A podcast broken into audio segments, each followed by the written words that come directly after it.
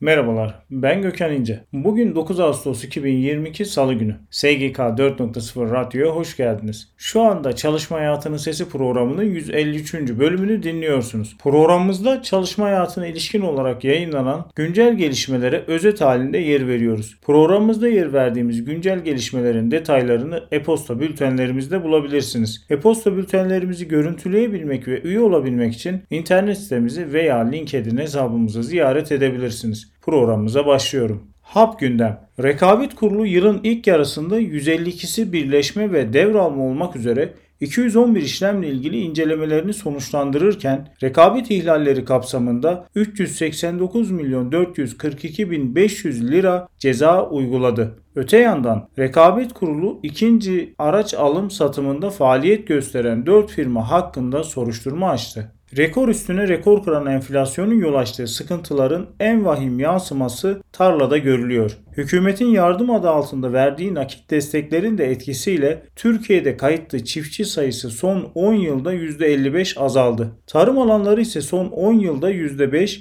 son 19 yılda %12 geriledi. Aydın Eczacılar Odası Başkanı Sefa Karaarslan Artan maliyetler dolayısıyla eczanelerin iflasa sürüklendiğini ifade ederek her iki eczaneden biri kapanma noktasına geldi dedi. Türkiye Odalar ve Borsalar Birliği Başkanı Rifat Hisarcıklıoğlu Sakarya'da fındığa değer katanlar ödül töreninde yaptığı konuşmada fındığı sanayi ürünü olarak da değerlendirmek ve kalitesini arttırmak gerektiği üzerinde durdu. Devlet Denetleme Kurulu üyeleri de soruşturmanın 7. gününde ÖSYM'deki çalışmalarını sürdürdü. Soruşturma için uzman savcı ve polislerin yer aldığı özel ekipler kuruldu. Yerli otomobil TOK'ta çalışmalar tüm hızıyla sürüyor. Gebze'de bulunan merkezde ilk prototip batarya üretildi. Yetişmiş ve vergi inceleme görevi ile bilfiil iştigal etmiş olan vergi müfettiş yardımcılarının B kadro memurluklara gönderilme sorunu yine gündemde. Konuyla ilgili Vergi Müfettişleri Derneği Adana Şubesi Başkanı Emrah İnci açıklamalarda bulundu. İş ticarette yeni bir dijital dönüşüm hamlesi.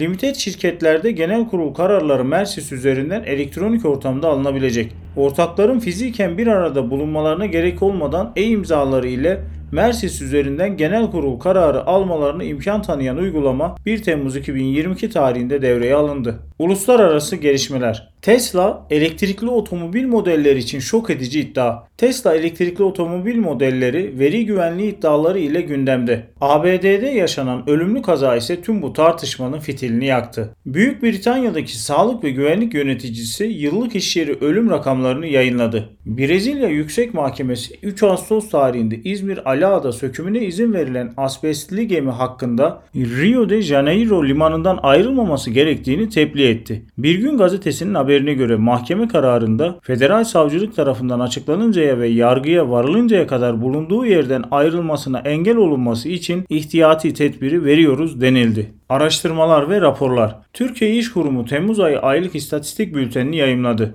TÜİK finansal yatırım araçlarının reel getiri oranları Temmuz 2022 verilerini açıkladı. İstihdam teşvikleri, destekler ve programlar. Kadınlar devlet destekleriyle işlerini kuruyor. Türkiye'nin üreten, ülke ve ev ekonomisine can veren başarılı kadınları devletten aldıkları destek ve güçle hayallerindeki projeleri hayata geçiriyor. O kadınlardan birisi de henüz 27 yaşındaki Ayşe Ertaş. Celal Bayar Üniversitesi Bilgisayar Mühendisliğinden mezun olan Ertaş şimdilerde yüksek lisans yapıyor. Aynı zamanda devlet desteğiyle 4 yıl önce Covisart isimli şirketini kurdu. İstihdam Gazi Üniversitesi 2 işçi alacak. İstanbul Ağaç ve Peyzaj AŞ 79 personel alımı yapacak. Mersin Günlar Sosyal Yardımlaşma 11 evde bakım personeli alımı yapacak. Cumhurbaşkanlığı Devlet Arşivleri Başkanlığı sözleşmeli personel alımı sınav duyurusunu yayınladı. İstanbul Şişli Meslek Yüksekokulu Müdürlüğü, İstanbul 29 Mayıs Üniversitesi, İzmir Yüksek Teknoloji Enstitüsü, Kadir Has Üniversitesi, Türk Alman Üniversitesi, Kütahya Dumlupınar Üniversitesi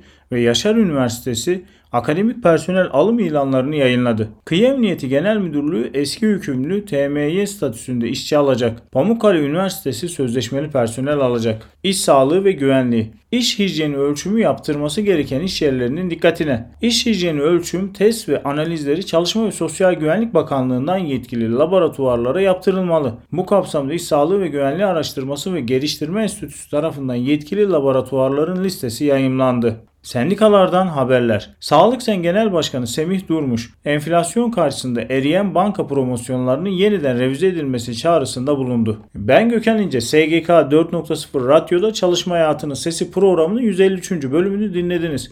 Programımızda çalışma hayatına ilişkin olarak meydana gelen güncel gelişmelere özet halinde yer verdik. Programımızda yer verdiğimiz özet gelişmelerin detaylarını e-posta bültenlerimizde bulabilirsiniz. E-posta bültenlerimize erişebilmek ve üye olabilmek için internet sitemizi veya LinkedIn hesabımızı ziyaret edebilirsiniz. Bir sonraki yayında görüşmek üzere.